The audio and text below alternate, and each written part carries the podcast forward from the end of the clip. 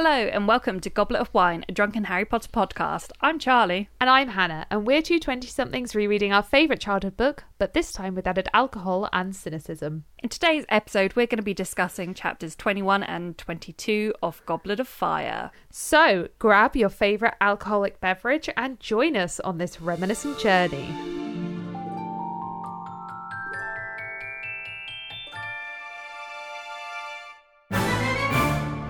Charlie. Hi, Hannah. It's been some weeks. It, yeah, to say the very fucking least. Obviously, you guys know we batch record, so the last few episodes you've listened to, although obviously there's been things going on in the world, they haven't hit our recordings yet. I, I mean, you guys are very aware of everything that is currently going on in the climate, uh, including the Black Lives Matter movement, including J.K. Rowling's uh, admitting her transphobia. It's been a really difficult few weeks for marginalized groups and everyone. Um, and we didn't feel it was right to just start saying funnies without addressing that.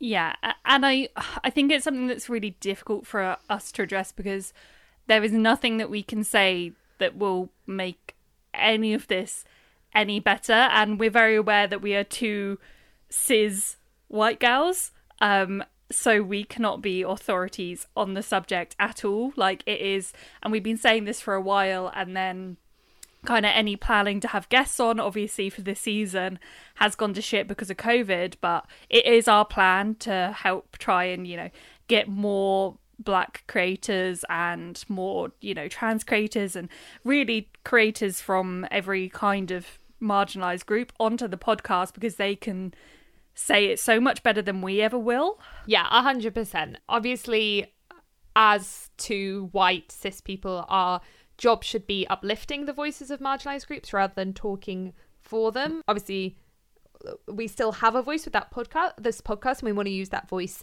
and our platform in the best way possible. So to keep you guys up to speed with like what we're doing and what we're going to be doing. But we donated 20% of our May Patreon to Charlie. What were the chosen charities? we did it to the minnesota freedom fund before they Oh. asked people to stop yeah and we have in Um, the as past donated to mermaids which is a transgender charity we did that a few months ago when jk rowling originally went on her tirade And we're totally open to charities that you guys are aware of that we might not be aware of, maybe smaller charities that um, we don't know as much about. Please send them our way. It would be great to hear of. Yeah, some smaller charities that may need more attention.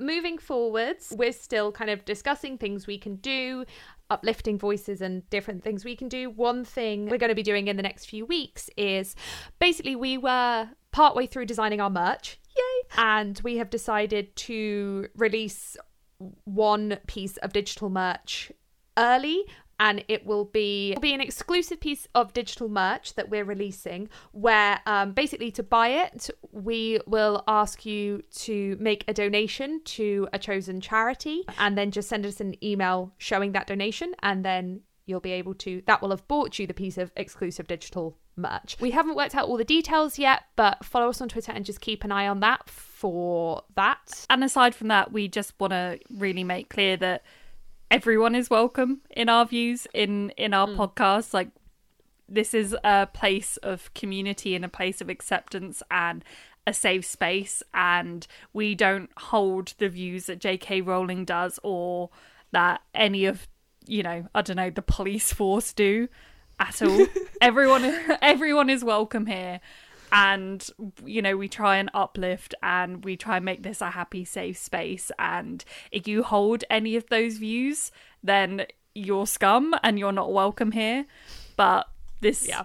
anyone else you're welcome. And this is our little community and we hope that it's a nice place Yeah. And in that sense as well, like we want to be very transparent with accountability. So if you ever feel obviously it's very important to remember that when we record this podcast, we are drunk. And I think this is a good time to bring that up because I feel like sometimes although it's in our title, that can not be remembered. We are drunk when we record those these episodes and it you know, sometimes because of the nature of our very privileged upbringing, we may say things that aren't always correct. Please call us out on them. We want to be held really accountable for just making sure that everyone feels safe in this space Yeah. and that we represent that. So please do not be afraid to call us out. We would never be offended and we always want people to feel they can come to us. Yeah, like we haven't had anything yet, but we're just very aware that we're two like very, very privileged people, and that obviously as two white women, we have to unlearn racism, and we could say something that is offensive to, I mean, any group of people, and at some point not realize it because of our place of privilege. So we hope that we won't do that because we do take a lot of time to educate ourselves, but if we do, call us the fuck out on it. Please do. And with that, we hope. I mean, this podcast is meant to be light-hearted and fun, so we hope that you can use this podcast as not only a safe space, but a form of light-hearted escapism from everything that's going on, as well as us discussing deeper issues. Because I've got some deep notes these next few oh, chapters. Oh gosh, he really does. Charlie, do you want to move the conversation on to some exciting, fun House Cup related things? I do. Moving on to the House Cup. So, as you know, we have a House Cup that goes on in our Discord, where very simply, if you join our Patreon and join our Discord, for every message you send, you get between one to three points.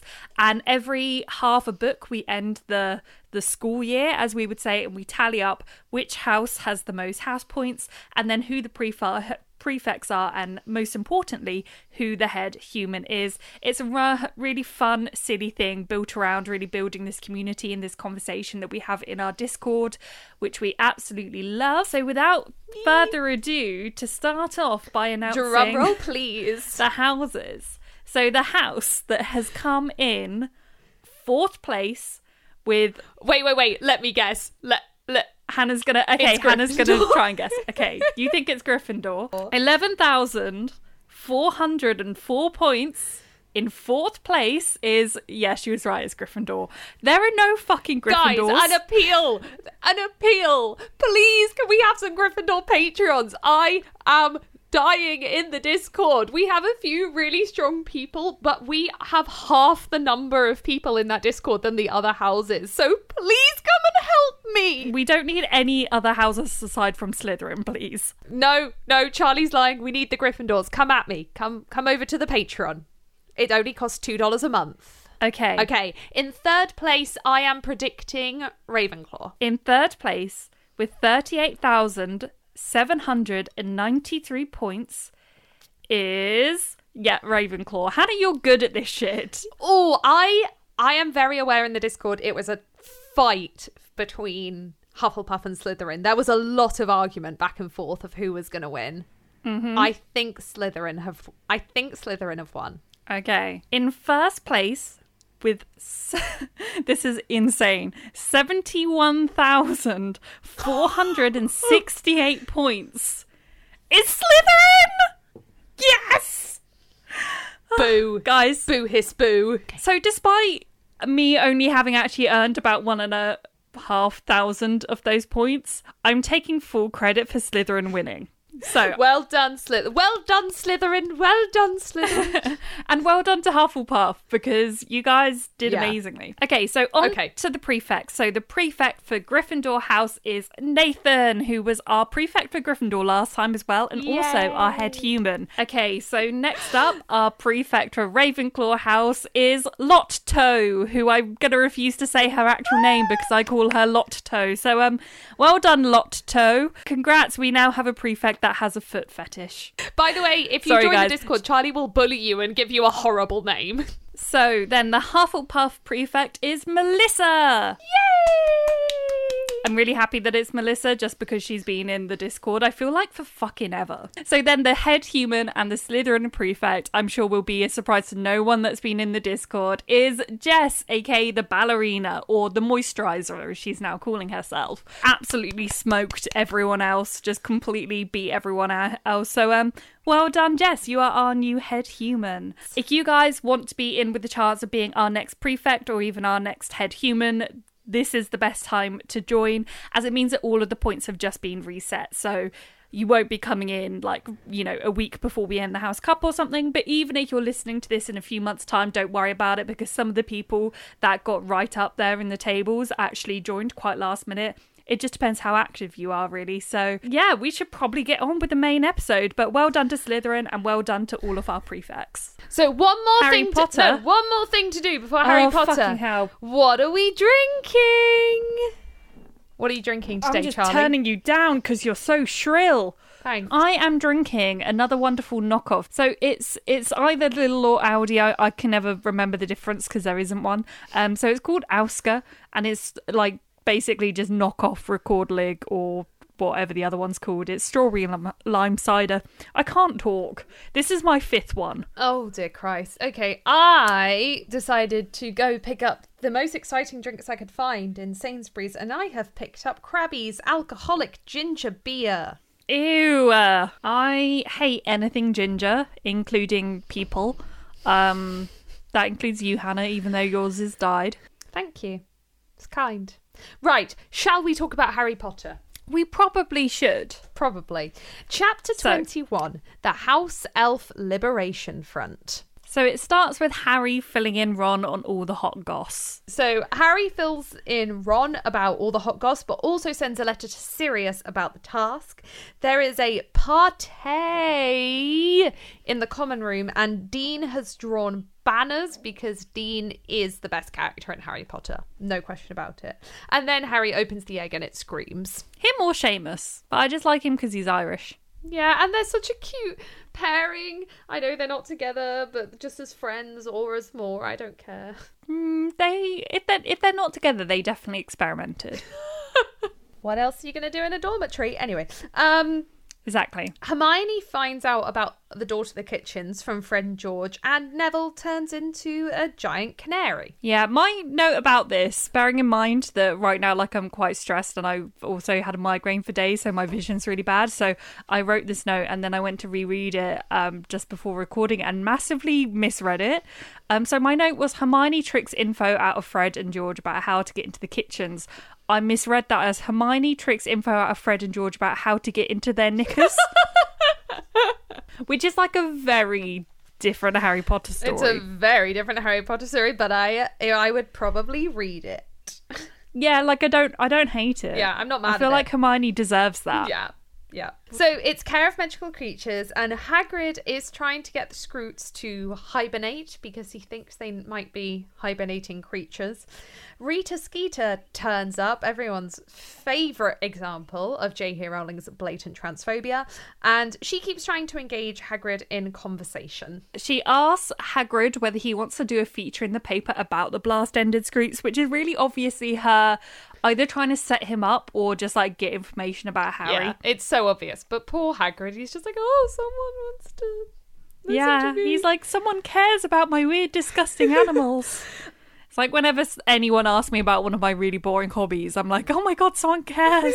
Someone's asked me about the podcast. Oh my god, I'm gonna just monologue for an hour.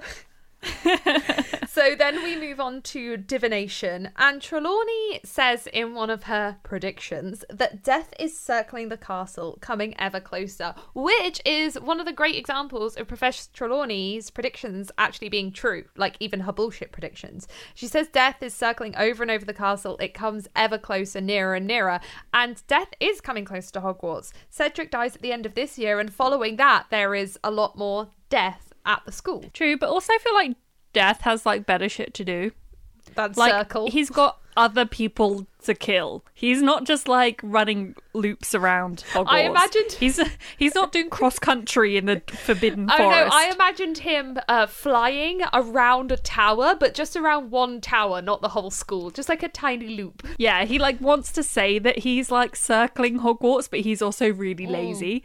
So he's just kind of like hula hooping around like the the like divination tower. Exactly. and and she's not being psychic. She's just seen him up there shimmying around. he's just like woo, woo every time he goes past the window. Hello.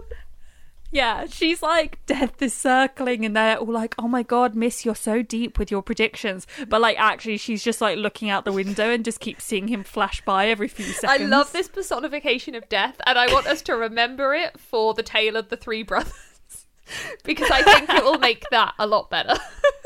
Mm-hmm. So Hermione drags Harry down to the kitchens, which is in a corridor underneath the Great Hall, and guess who's there? It's Dobby. And Winky, And- the alcoholic one.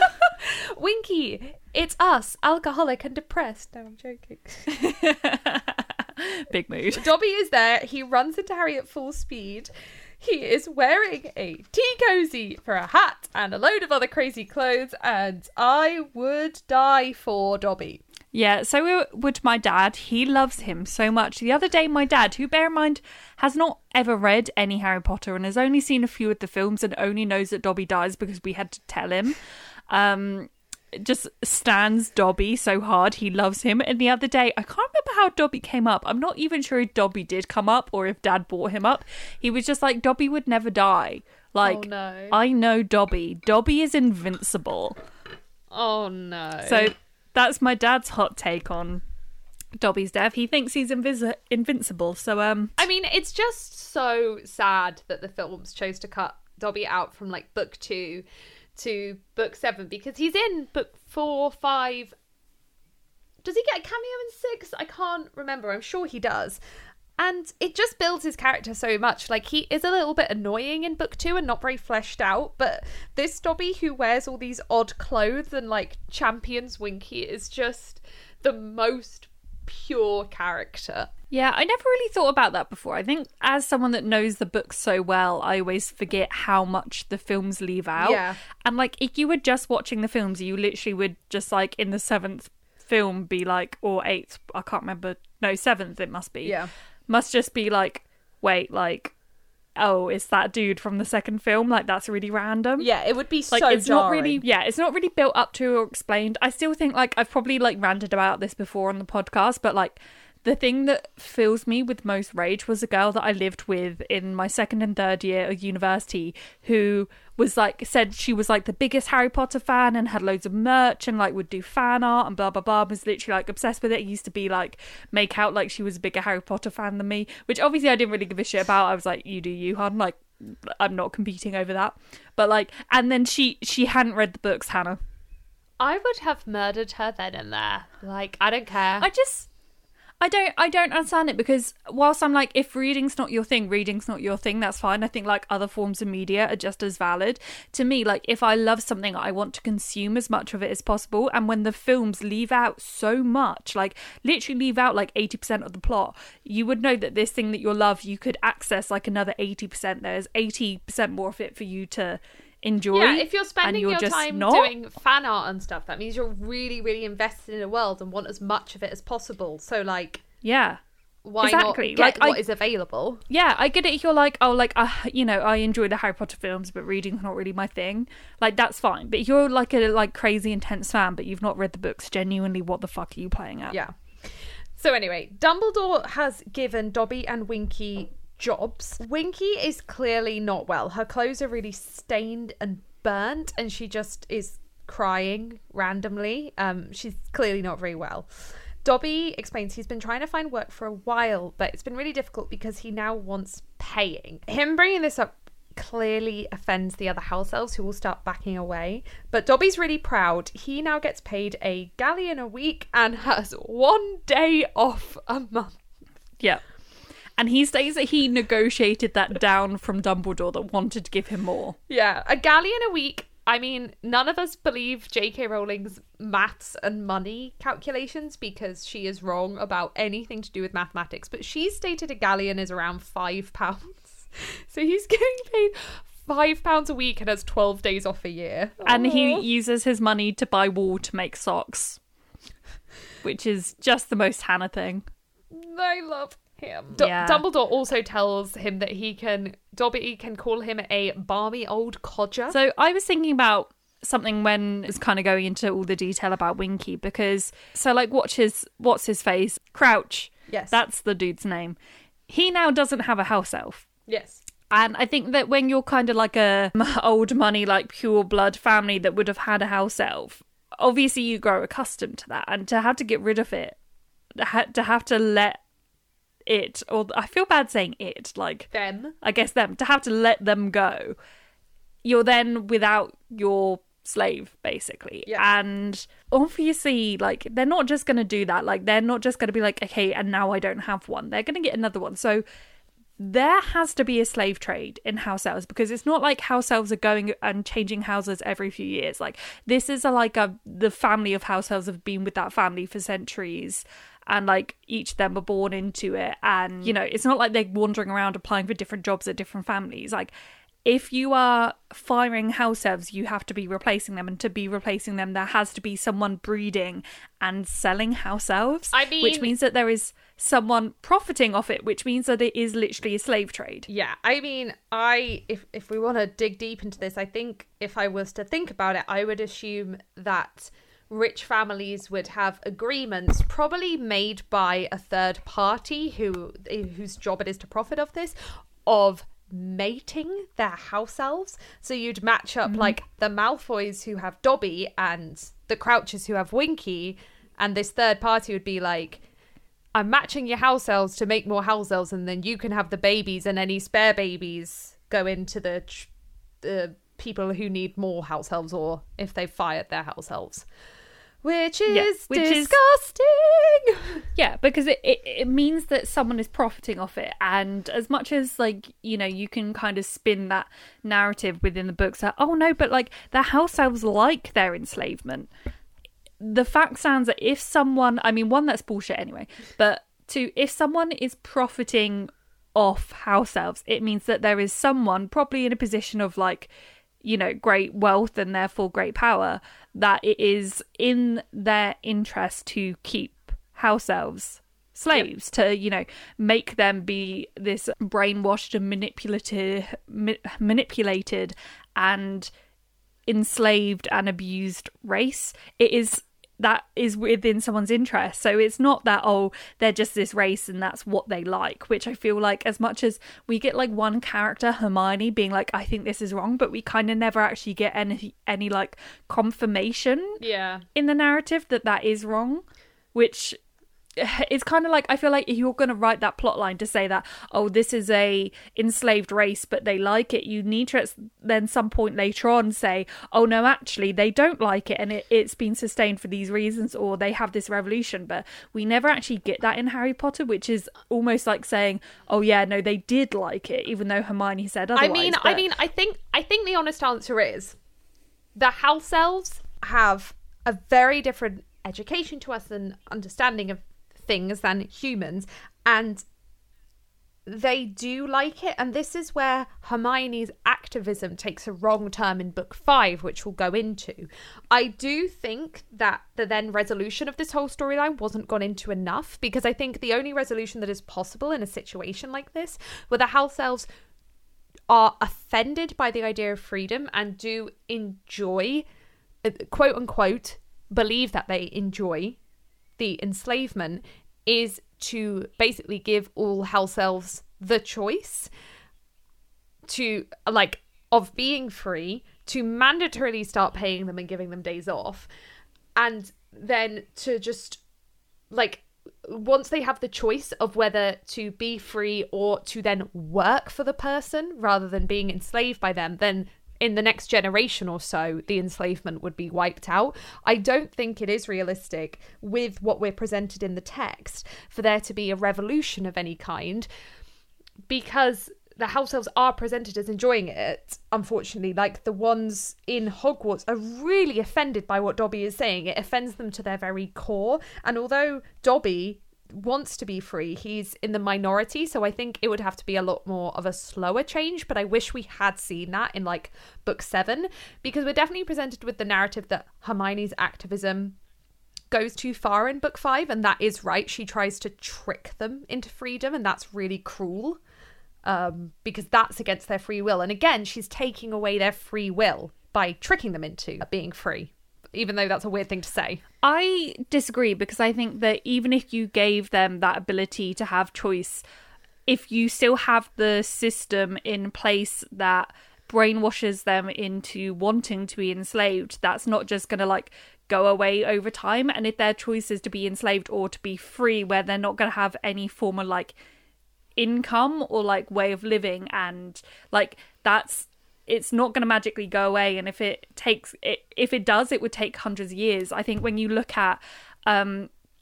the way that people have a tendency to vote for political parties that go directly against their own interests. Mm. You know, it's not like the house elves will be given the choice of freedom and just turn around and like take it. Like people can be so brainwashed and manipulated by the media and by the education system and by any number of things really. So I do think that there would needed to be some kind of like full on revolution and not necessarily like within the text of Harry Potter because you know obviously that's not as such relevant. You could maybe have tied it into the defeation is that a word? The defeat?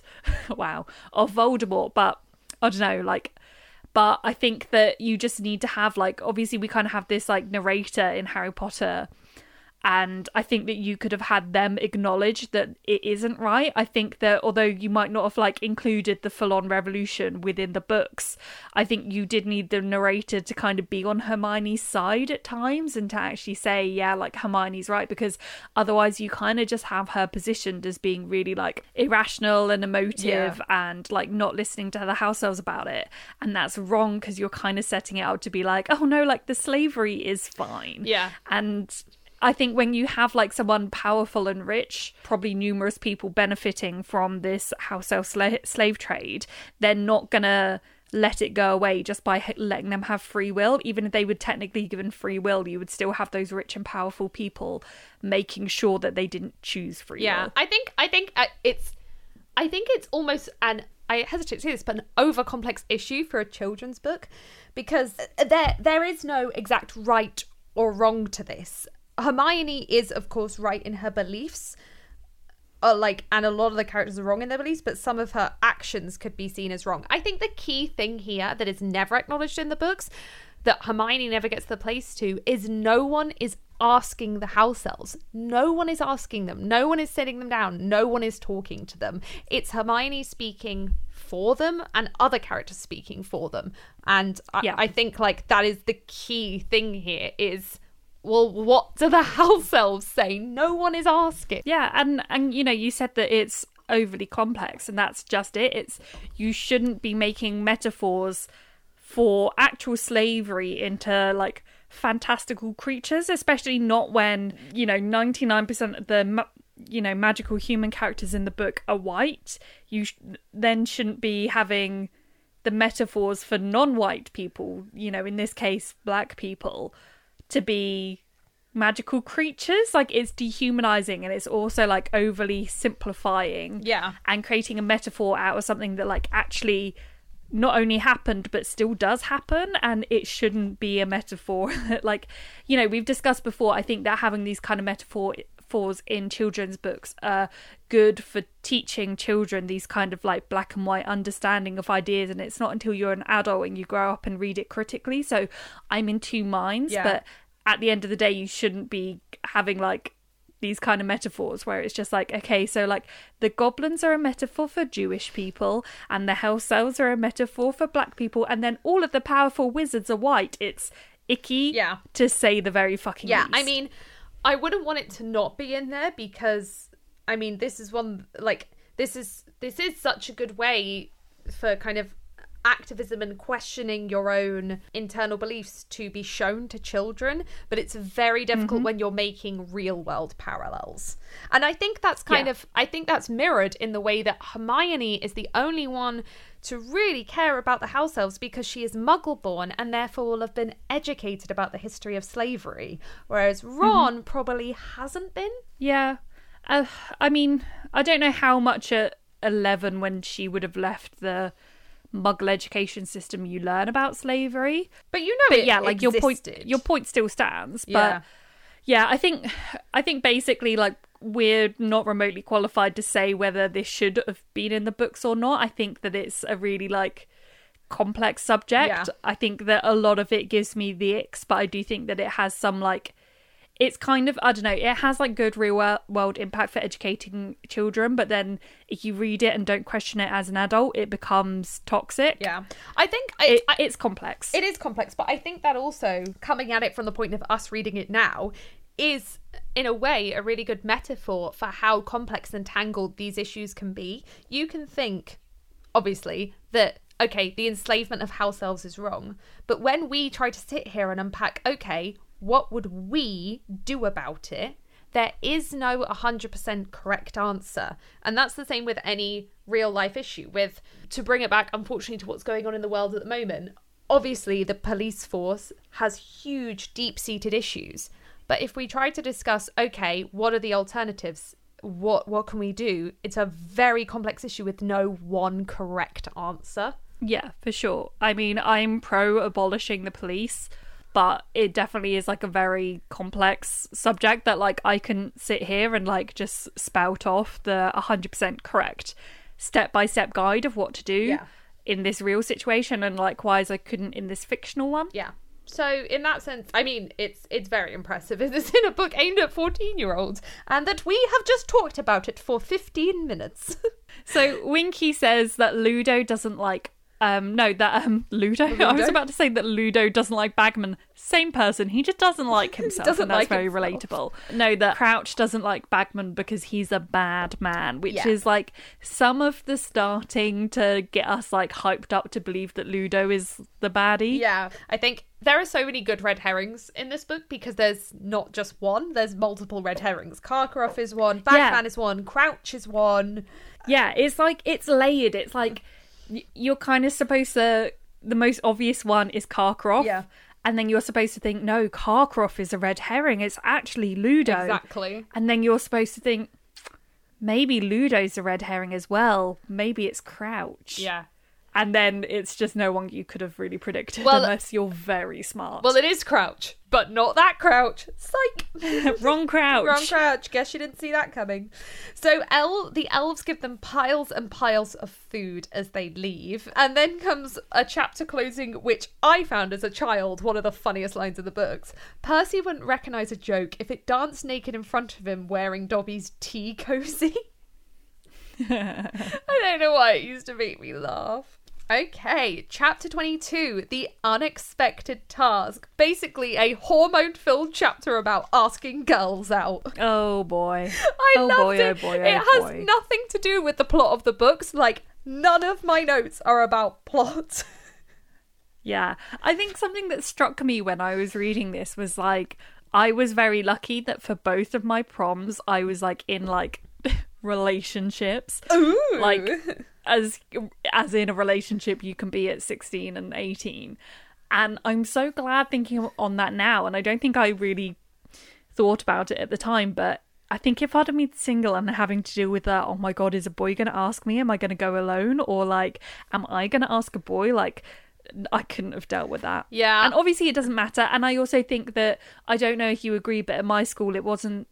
There wasn't that much pressure on. Oh, you have to go with someone. I feel like that's quite a thing. At least in like, I don't know if it actually is in America or just in America, American media. But in American media, it's like, oh, you can't get a date, you don't go yeah. but like in in the UK it was more like oh like you're going and then like if you are with someone you go with them but you wouldn't just like not be with someone and ask them Yeah, there were a few people I know who went, who kind of asked people out who they weren't going out with because they fancied them or who wanted to go in like friendship couples, but a hell of a lot of us just went stag.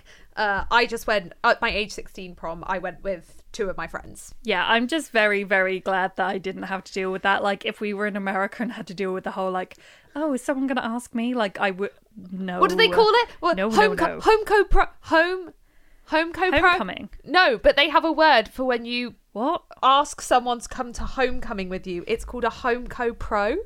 i'm pretty sure you've imagined that No, it was on Grey's Anatomy. A home, so it must be real yes, a home, because that show's not ridiculous a homecoming proposal. Tweet me if home co pro is right.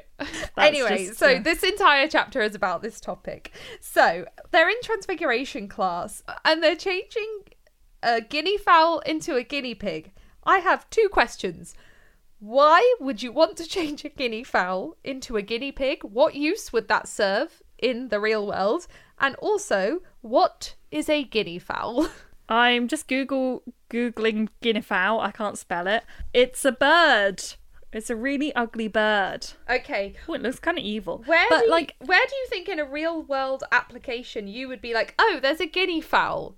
Let me change it into a guinea pig. I mean, never. And the thing is, like, I mean, obviously in the real world, this is just JK being really whimsical with having two, like, quite, like, similar worded animals, similarly named animals. But, like, we're, if we're being really literal about the book here, like, why is there. Why? What do they have to be similarly named?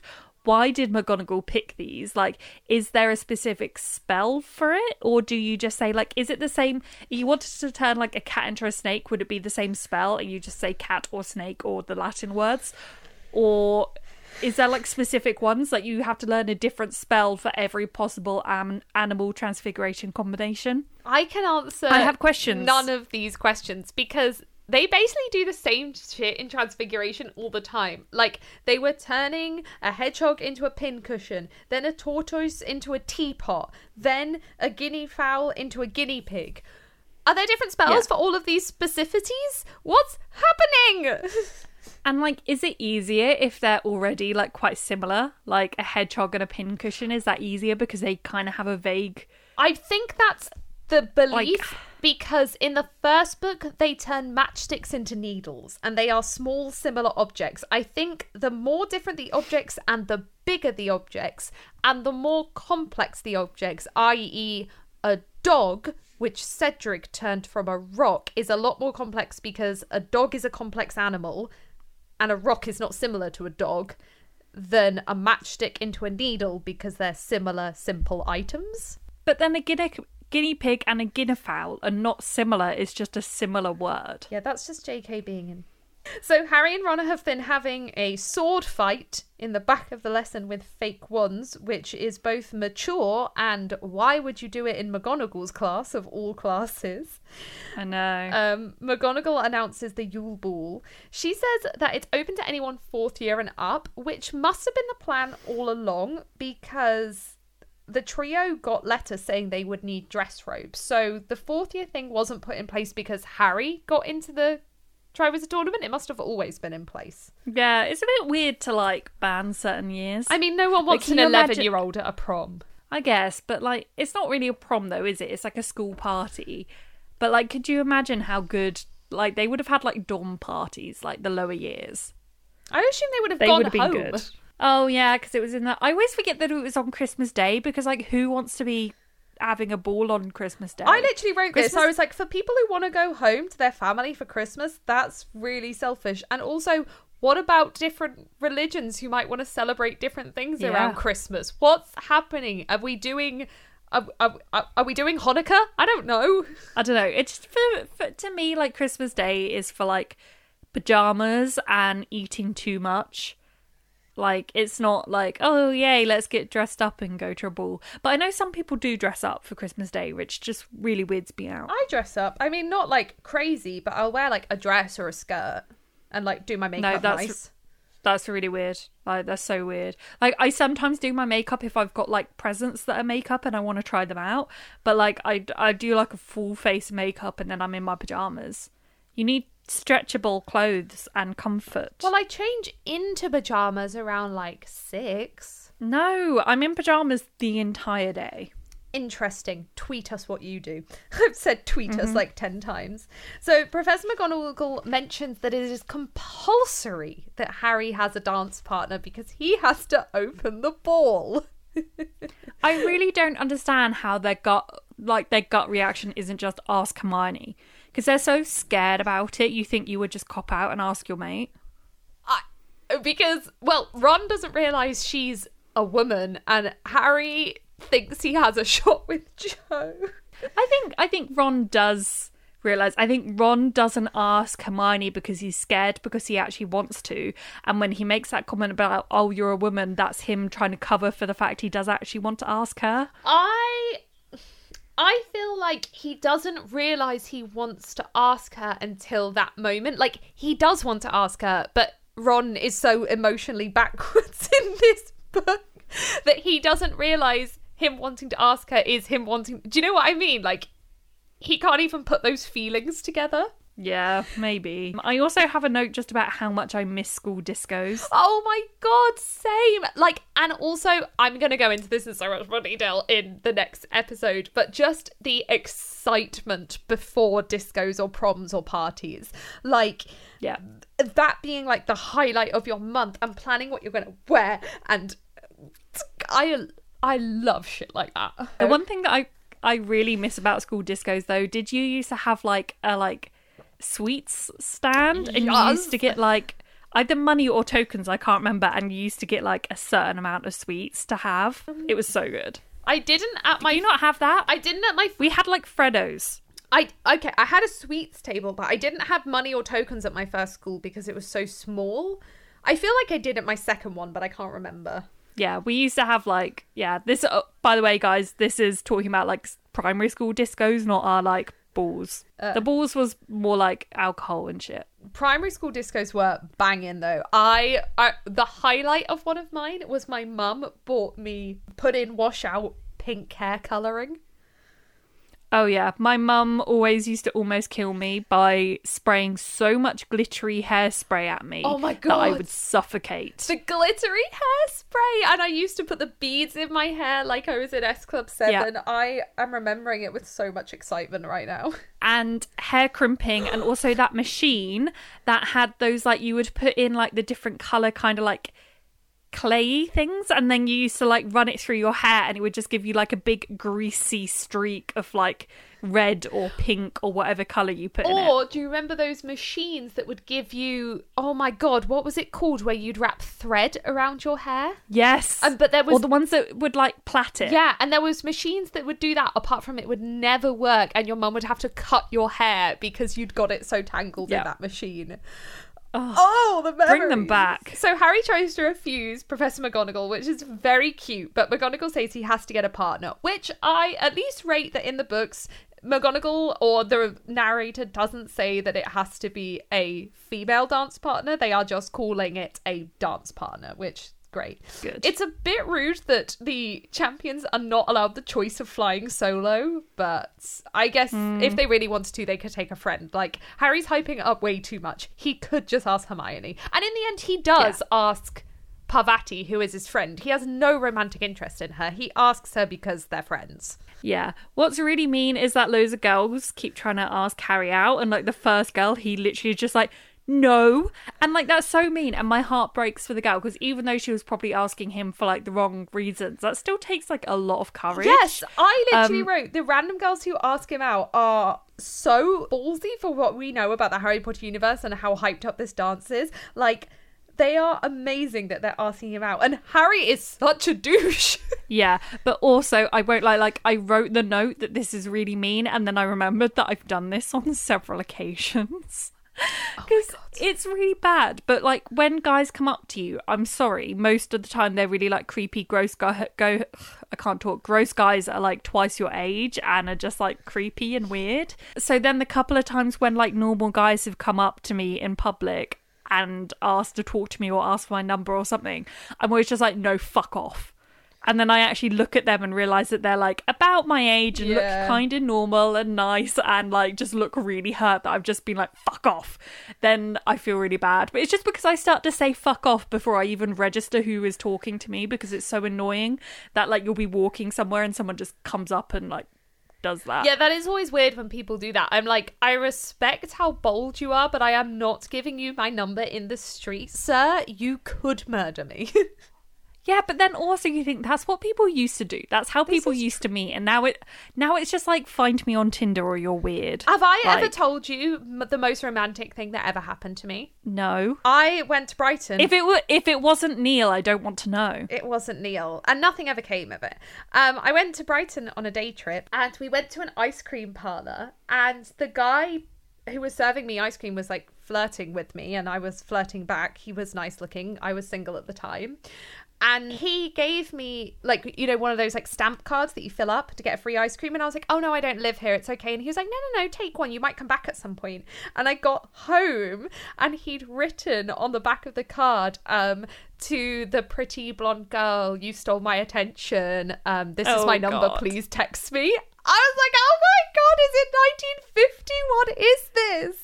my worst one ever was when um, I'd been on a date and I was really fucking drunk because this was back when I was even worse at dating that, than I am now, and literally just used to get horrendously drunk before the dates, and um, and it was like a pretty like mediocre date to be honest. Like it was fine, but not great. And then on my way back, I was like walking, like you know, the road to my house. I was walking down there, Yeah. and like a meter in front of me was this guy and we were both very obvious and this was like at like i don't know 12 1 a.m something like that. We were both very obviously absolutely steaming. And somehow we got talking about the fact that we were both so drunk and just had this really like drunk conversation. And i was so drunk i can't remember what he looked like aside from he was tall and brunette which hannah you, you know is my type. Yes. and then so we got to my house um and then he asked for my number um, and I was drunk, so I gave it to him. But obvi- I was so drunk, and he had an Android, and like I remember just doing it at the time and just putting my number into his phone, and just like really confidently, just like did it. And then like the next morning, I woke up and I was like, I was so drunk, there is not a single hope in fucking hell that I spelt my name or my number correctly. Especially, be- especially because it was an Android, so like a different keyboard, and I was just like, because I can't type when that drunk anyway. I was just like, there's no way, like, because it's not even like I typed out my number and like struggled and kept removing bits. I literally just typed out my number in his phone. That dude probably had gibberish. It was probably the ABCs in his phone. So obviously, I never like heard from him because he probably tried to like, or just didn't remember me perhaps because he was that drunk as well. But um, but the thing is, he said that he lived on my road. So now, and I still live there. I've spent like the past three years. Whenever I see like a tall brunette dude looking at him, like, is it, it you? you? I'm sorry, I'm still holding out hope for you and the Pret guy who sometimes gives you free croissants. No, Yes. he's not my type, and he looks quite young. Mm, I don't care. Anyway, so But like, it just destroys my ego whenever I go in there and he doesn't give me free food. Now I'm like, did I get ugly? uh feel sorry for me. I've never been given anything free at a Pret. You're clearly horrible to them. It's so easy. You're just like extra nice or say you've had a bad day and they give it to you for free. Whenever I go in a Pret and I actually pay for it, I'm like outraged and I'm like, I didn't budget to pay for this. When I walked into this Pret, I was not expecting to pay. I did once get the free Nando's. Every server in Nando's is allowed to give away one free meal a day. really? Yep. So now start being nice know- to the I- Nando's people. I never go in Nando's. Nando, probably because you call it Nando's. Sorry, that was a bit posh. This is such a tangent. Anyway, now. right. So the next person to ask Harry out is a girl who is Oh. described as being a foot taller than him. Harry says, like, of course I said no. She looked like she could have knocked me out. Harry, you are constantly described in these books as being a short ass, so could you not be so fucking precious about a girl who's taller than you? And also, why are you being so stereotypical? What do you do? It's do you only date girls who are tiny because you yourself are tiny? What's happening? It's so mean, and it just reminds me there was this one girl in my form in high school who was so tall, but she was like stunning. Like, could have been a model, hmm. like tall and gorgeous and just like perfection. And like, she used to like always get crushes on guys and like ask them out, and they used to say no because of her height. Oh and you're just like, y- you're pieces of shit. Yeah. Like, she is so far out of your league. Like, ugh. Ugh, yeah. Uh, Harry, you're described as being a short person. You are going to have to get used to the fact that a lot of girls you want to date will be taller than you. So suck it up, love. he's a shithead. He is. So Harry suspects that Cedric has told the Hufflepuffs to back off him because they're no longer bothering him. Okay, so they're now in the common room. This chapter skips about a bit. Fred and George turn up asking to borrow Pigwidgeon, and then they begin uh, discussing dates. Fred says he's going with Angelina, but then reveals he hasn't asked her yet, which the confidence in this man is off the scale. I know. But also, like, I want to know more about their romance because we kind of just have this and then nothing. And then, did I imagine it, or does she end up with George? Yeah, she marries George and has two kids with him.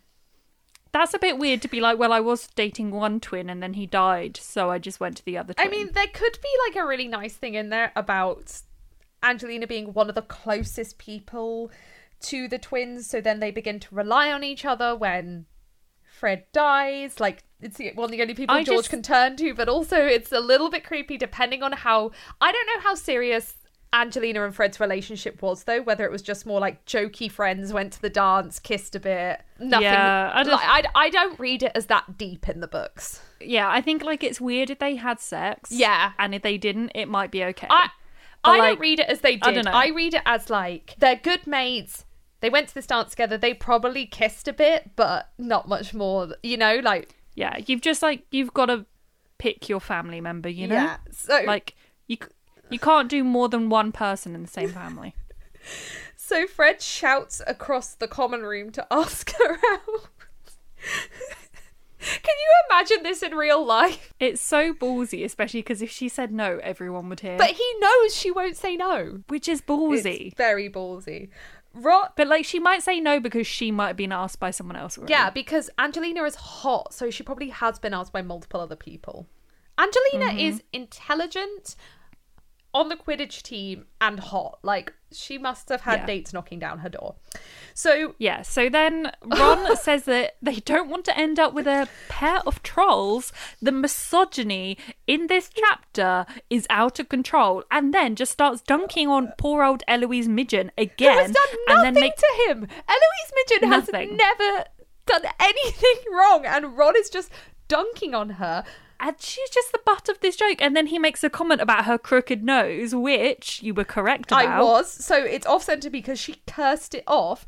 But oh my god, Hermione then tries to confirm with him that he would rather go with someone absolutely horrible if they were good looking, and he says yes. I just hate men and also like fuck JK Rowling for writing this. Like I know that it might be accurate of teenage boys, but like you didn't have to write it and therefore reinforce these fears Yeah. into all of your young female readers. I mean, I would like it a lot more, and I think it does play into Ron's character arc a bit, but not enough to justify it. I would appreciate it a lot No. more, a lot more, if Ron, I don't know, somehow a lot more clearly rectified this in later books, and it was part of a much more clear character arc. It does play into his character arc a bit, but it's a bit muddled within a lot of other things. yeah.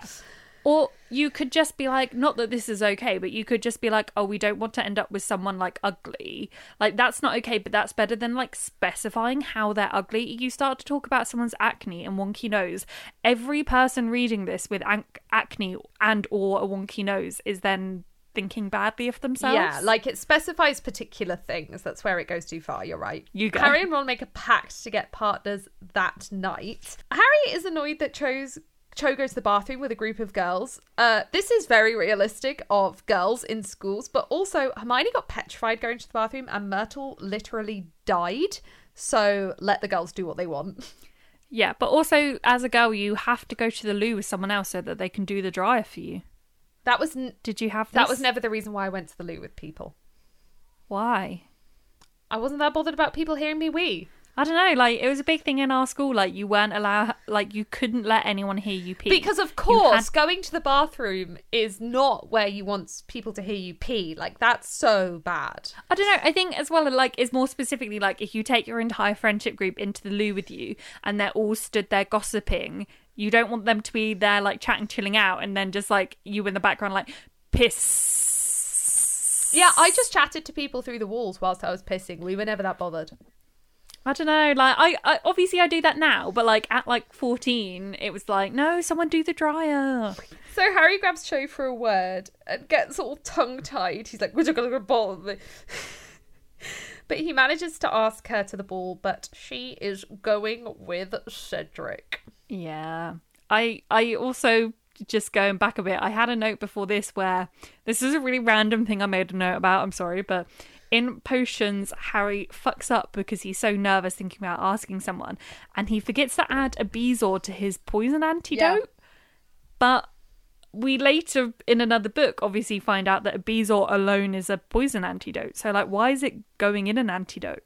I think a Bezoar is like a catch-all cure-all, but not perfect for like specific potions. As in, like it will stop a lot of the effects, but you need something more tailored for specific things. Do you know what I mean? Yeah, that's a good point. Anyway, that was such a random No, no, it made Continue. sense. Ron, he goes back to the common room, and Ron is in a complete daze because he asked out Fleur to the ball. Uh, I just like I hate it. I hate like any like nerdy average guy average looking guy that just like thinks that he can get the most gorgeous girl in the world like That's a bit cruel. do you know he can if he's a nice person. no like of like obviously like that goes without saying i'm not saying that like i hate it because they can't but i just hate it when they think that they can get it because they just like I don't know. There's that. There's that trope, isn't there, of like the nerdy guy gets the girl, but you never have the trope of the nerdy girl gets the guy Until unless it's this Hermione book. obviously but like it, i'm not saying that like if you're like nerdy and average looking that you can't get the girl obviously every every single guy that i date is nerdy and average looking but it just annoys me when they feel entitled to like date someone and they wouldn't actually date someone they wouldn't date a girl that was nerdy and average looking even though they're nerdy and average looking they can only date someone that's like a model quality and they will slag off any other girl that isn't like of model quality You seem to be. you're just like You seem to be describing the uh, path that leads to someone being an incel. Yeah, that's exactly what I'm describing. that's what I mean. It's that genre of guy. Like, I'm not saying if you're like a nerdy, average looking guy that you can't get with a model because you definitely can. But like, it's you're not entitled to that in the same way that like a nerdy, average looking girl isn't entitled to a male model. Like, yeah, or and it- in the same way that no one is entitled to anyone. Yeah, and I think this is this is such a trope in films. Like, how many Adam Sandler films are there where he is with someone like of model quality, and Adam Yeah. Sandler is fine looking, but there aren't many films where George Clooney is with the average looking girl. Yeah, and if they are, it's normally done in quite like a. You know, it's done where they're with the average looking girl because she then gets a makeover. Yeah. Like that, or it's done in a kind of like butt of the joke kind of Yeah. way. It's never done in a just like, you know, she was a good person and she got a hot guy kind of thing. Yeah. Until Hermione. I have so much to say about that. So, Ron tells Harry that Neville asked Hermione to the ball. This is so he said, she said. Hermione told Neville that she had already been asked, and Ron scoffs at this. He's like, she's lying. Hermione arrives. at- I can I just say I love that Neville asked Hermione. It's so cute. Like you can totally understand why. Like she looks out for him so much and like always stands up for him and helps him and like it's totally valid. I just- valid him asking her, and well Yeah. done him as well. yeah, definitely. Um, Ron then chooses this moment to realize that Hermione is a girl and offer her up without her consent. And then he Yeah. proceeds to offer Ginny up without her consent.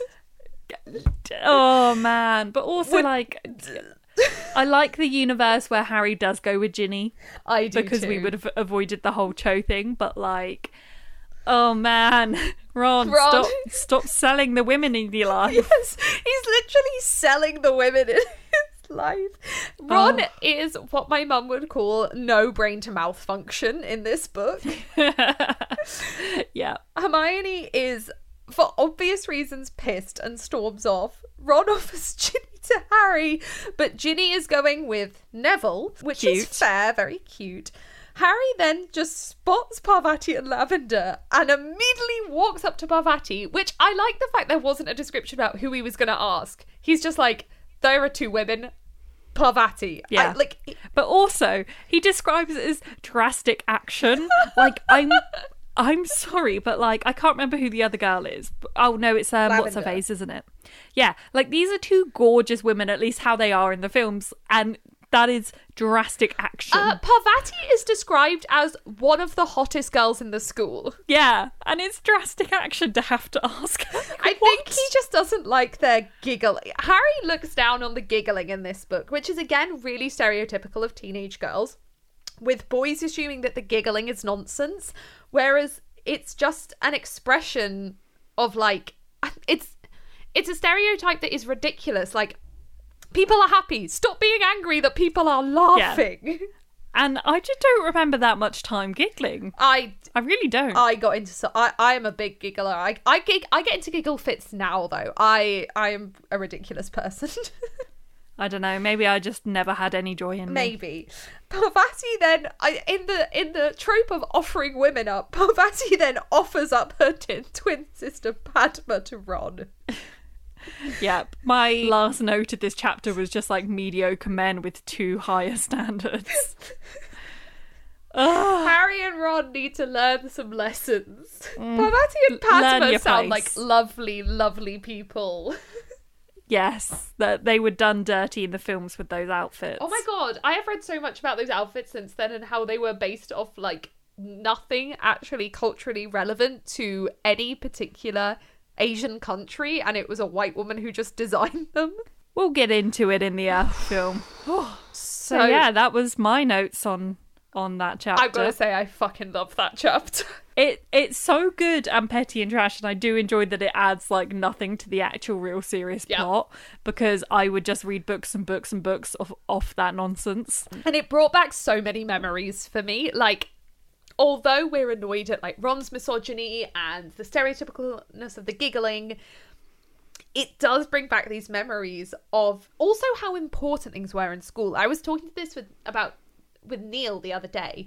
I really hate when online teenagers likes and dislikes are seen as trivial. When a mm-hmm. boy band becomes a huge obsession, it's like, oh, just teenage girls like them.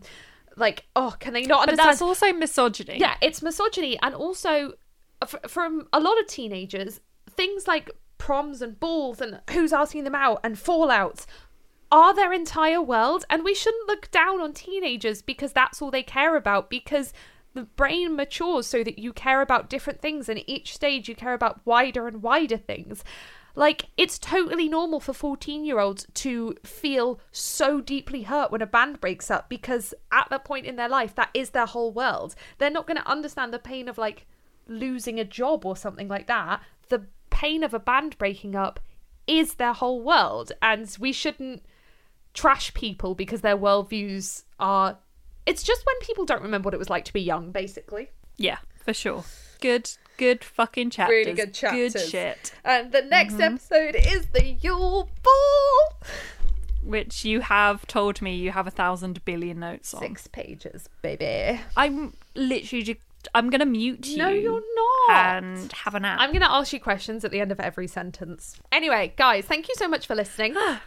As a reminder, yeah, we hope you enjoyed that. As a reminder, in case you skip through the very long intro, follow us on Twitter if you would like to see updates about digital merch releases that will be completely support, completely donation based to charities, and join the Discord if you would like to join in with the House Cup competition. and we hope you enjoyed it, and we will see you in the next one. Bye. Bye.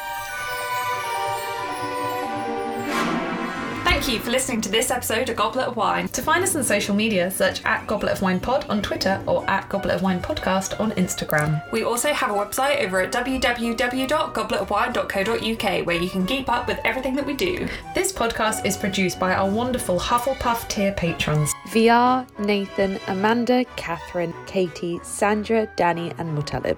If you'd like to support this podcast, check out our Goblet of Wine Patreon, where you can also gain access to bonus episodes, behind the scenes content, and our Discord. Thank you so much for listening to this episode, and we'll see you in the next one. Bye!